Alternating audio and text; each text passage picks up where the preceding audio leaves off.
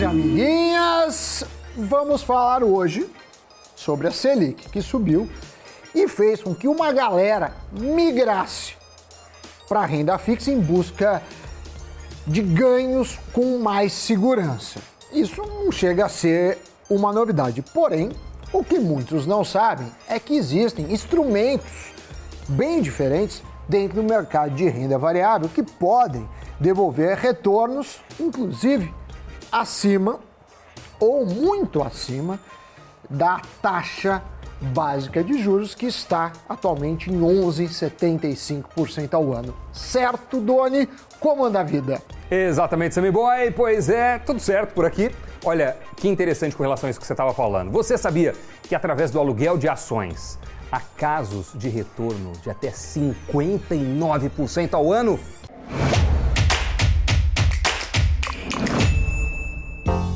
Sim, segundo o levantamento da Trademap, uma plataforma de informações financeiras, mais de 30 papéis de companhias de setores distintos estão retornando bem ao investidor que as aluga. Essa é uma operação gerenciada pela B3, que também pode ser chamada como empréstimo de ativos. Isso porque a modalidade permite que um investidor empreste a outro tanto ações quanto cotas de fundos imobiliários em troca de uma taxa por esse aluguel. O doador das cotas ou das ações costuma ter uma estratégia de longo prazo. É tipo o locador que tem lá seu imóvel e não tem interesse em se desfazer, pelo menos durante um tempo. Mas ele quer ter um rendimento com a locação, já que ele não está usando o imóvel naquele momento. Já o tomador, de forma análoga ao locatário, aluga ações do doador, vende elas enquanto estão emprestadas em contrato para mais tarde recomprar, esperando, obviamente, um preço menor. Nesse caso, o ganho dele está condicionado à queda do valor do papel. A questão é que nem sempre o retorno nominal que o doador recebe é tão relevante, ainda mais no caso do empréstimo das ações mais líquidas, ou seja, as mais negociadas da bolsa. Para você ter uma ideia, as taxas médias de aluguel de ações da Petrobras estavam em 0,04% ao ano no final de março. E o percentual costuma ser dividido pelo número de dias que a ação ficou alugada. Só que em contrapartida, tem outras ações que vêm dando um retorno bem expressivo com aluguel. Exato, Doni. Levantamos ao menos 31 ações que têm uma taxa de empréstimo superior a 11,75 ao ano. Destaque para os papéis do Traders Club, com um percentual de quase 60%. Em seguida, temos papéis do Banco Inter, com quase 40%. Uh, tem os fertilizantes Eringen, com 35%, Time for Fun com 30%, Get Ninjas com 22,9%, além de Telefônica Brasil, Cirela, Azul, Brasil Brokers, entre outras, como podem ver. O interessante é que quanto mais pessoas buscam o aluguel de uma ação apostando na desvalorização do papel, mais alta vai ser essa taxa. Isso acontece porque o doador vai oferecer esse ativo, obviamente, para quem está pagando mais, o que aumenta a taxa no mercado conforme aumenta a demanda. Um exemplo claro é do próprio Traders Club, que encabeça a lista das maiores taxas. A empresa é bem popular nas redes sociais, mas as suas ações acumulavam uma queda de mais de 30% em 2022 até o final de março. É que o último balanço referente ao quarto trimestre não foi dos melhores, dada a dificuldade que a companhia vem apresentando em manter o crescimento na base de assinantes. E com isso, quem aluga as ações da companhia aposta na queda dos papéis para uma eventual correção no valor. Então, é natural que o volume de ações alugadas cresça conforme a demanda de investidores que enxergam a possibilidade de desvalorização do ativo. Já um outro setor que chama atenção quando a gente pensa aí na taxa de aluguel é o setor imobiliário. Por quê? Porque a conjuntura é desafiadora para essas empresas. A gente tem um cenário de alta da inflação e com isso o incentivo ao consumo acaba ficando mais restrito e também o repasse para as empresas de construção civil acaba sendo maior. Consequentemente, as empresas que estão atuando na área imobiliária e têm capital aberto, têm ações negociadas em bolsa, acabam sendo vistas como empresas com algum potencial de queda. As cotações devem diminuir para os seus papéis e por isso a taxa para alocação, mais uma vez, fica interessante. Quem investe pensando em longo prazo e não pretende se desfazer das ações de construtoras, por exemplo, pode vir a alugar os papéis. Estamos falando aí de companhias como Cirela, Ezetec, MRV, Cure, Tenda Construtora, JHSF e por aí vai. É uma tática a ser levada em consideração. Mas olha, tem que levar em consideração também os custos desse tipo de operação.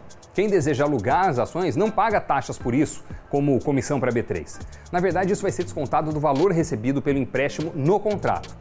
Já o tomador, que é quem pega emprestado, tem custos, como a taxa de registro da B3, que é de 0,25% ao ano sobre o valor do empréstimo, com um mínimo de 10 reais por contrato, imposto de renda sobre o rendimento da operação, se tiver taxa de corretagem na corretora que você estiver operando, tem que pagar, e a taxa do aluguel.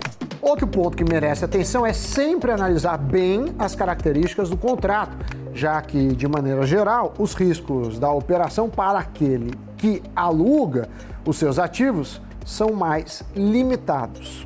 Desse levantamento, as ações que são as mais alugadas são disparado as da varejista Magalu, com mais de 20 milhões de papéis negociados nesse sistema.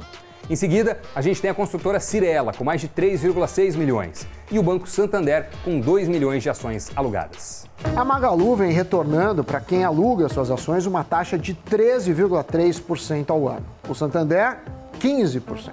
E Cirela, 22%. Se formos comparar com o desempenho dessas mesmas ações na Bolsa nos últimos 12 meses até o final de março, a Magalu vem tendo um prejuízo de 63%, o Santander de 6% e a Cirela de 24%. Ou seja, para quem está alugando os papéis, né, tomando ó, emprestado, está numa situação melhor. Dito isso, só me resta girar as notícias. A entrada de investidores estrangeiros na B3 não durou para sempre. Depois de colocarem 68,36 bilhões de reais entre janeiro e março deste ano, fundos internacionais reduziram suas posições no mercado brasileiro em abril. Até o último dia 28, a perda de capital externo no mês estava em 5,936 bilhões de reais. A Tesla, montadora de Elon Musk, acredita que o Bitcoin tem potencial de longo prazo, além de ser uma reserva líquida alternativa ao dinheiro. A empresa protocolou na Comissão de Valores Mobiliários americana o dobro da sua posição em Bitcoin. Depois do McDonald's virar alvo de denúncias de consumidores após causar confusão com seu lanche de picanha sem picanha, agora é a vez do Burger King se envolver em uma polêmica. Nas redes sociais, uma página de indicações gastronômicas acusou a rede de fast food de comercializar um hambúrguer sem costela, levando consumidores ao erro. Logo, o Upper de costela não é feito de costela suína, mas sim à base de paleta de porco com aroma de costela, segundo assumiu a rede.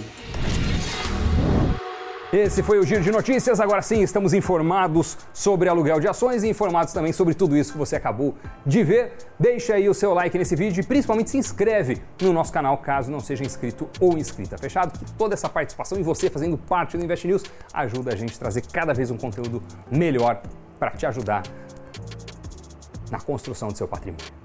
Valeu, pessoal. Obrigado pela companhia. Valeu, Boy. É isso aí, Dani. Obrigado pela parceria. Você, obrigado pela companhia. Nos vemos no próximo Cafeína ou no Invest News. Tchau, tchau. É isso. Tchau.